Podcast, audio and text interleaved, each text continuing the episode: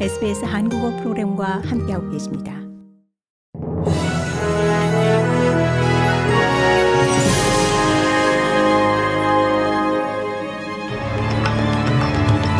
(2023년 3월 2일) 목요일 아침에 SBS 한국어 간추린 주요 뉴스입니다. 편지 배달이 줄고 소포 배달이 급증하면서 호주 우체국이 운영 시스템을 점검할 것으로 보입니다. 연방정부는 우편 서비스를 현대화하고 재정적으로 더 지속 가능하게 유지하는 것을 목표로 하는 토론 문서를 선보였습니다. 지난 회계연도 기간 동안 호주 우체국은 5억 개의 소포를 배달했으나 편지 배송은 급격히 감소했습니다. 올해 초 호주 우체국은 상반기 손실이 1억 8,900만 달러에 이른다고 보고했으며 이는 2015년 이후 첫 손실인 것으로 파악되고 있습니다. 해당 토론 문서에서는 우체국에 대한 현대화가 논의되고 있지만 우체국이 계속 공기업으로 남을 것이라고도 언급됐습니다. 오늘 인도에서 열리는 G20 외교장관 회의를 위해 모인 세계 지도자들과 함께 페니웡 외무장관은 우크라이나의 전쟁에 대해 강력히 규탄했습니다. 인도는 여전히 러시아와 관계를 유지 중이지만 나렌드라 모디 인도 총리는 전쟁 중단을 요구하고 있습니다. 외교장관 회의에는 러시아의 세르게이 라브로프 외무장관을 포함 전 세계 40명의 대표단이 참석했습니다.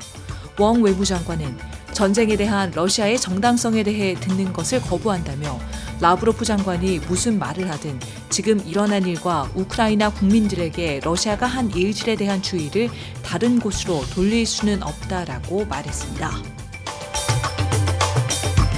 퇴직연금, 즉 superannuation의 적립금이 높은 사람들에 대한 세율을 인상시키겠다는 노동당 정부의 계획에 대해 야당의 재정 담당 의원이 비판했습니다.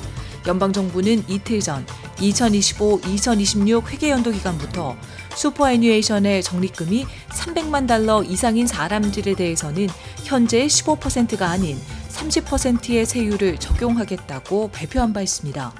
이와 같은 계획을 통해서는 약 8만여 명이 영향을 받을 것으로 이를 통해 정부는 첫 해에만 20억 달러의 예산을 추가로 확보한다는 계획입니다.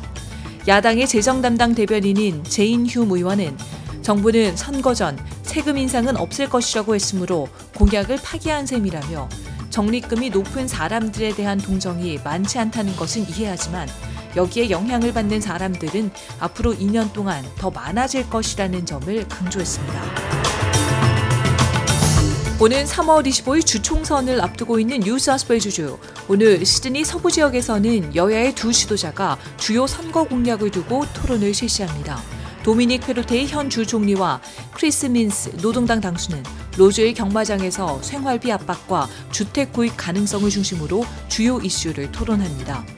오늘의 토론은 어제 Resolve 정치 모니터 여론조사에서 노동당에 대한 1차 선호도가 1% 올라가고 자유당 연립에 대한 선호도가 2% 하락하며 38%대 32%로 노동당에 대한 지지도가 올라간 직후 실시돼 더 큰 이목을 끌고 있습니다. 고국에서는 오늘 전국 초중 고등학교에서 3년 만에 처음으로 no mask 신학기가 시작됩니다. 이제 한국에서도 학교나 유치원에서 마스크 착용은 자율적이 됐습니다. 발열 검사나 급식 칸막이 설치 의무도 사라졌습니다. 그리고 2019년 이후 4년 만에 대면 입학식도 치러지는 것으로 알려졌습니다. 개학 이후 확진자 수가 다소 늘어날 것으로 보이는 가운데 코로나19 방역이 다시 한번 시험대에 올랐습니다. 이상 이 시각 간출인 주요 뉴스였습니다. 뉴스의 나혜인이었습니다.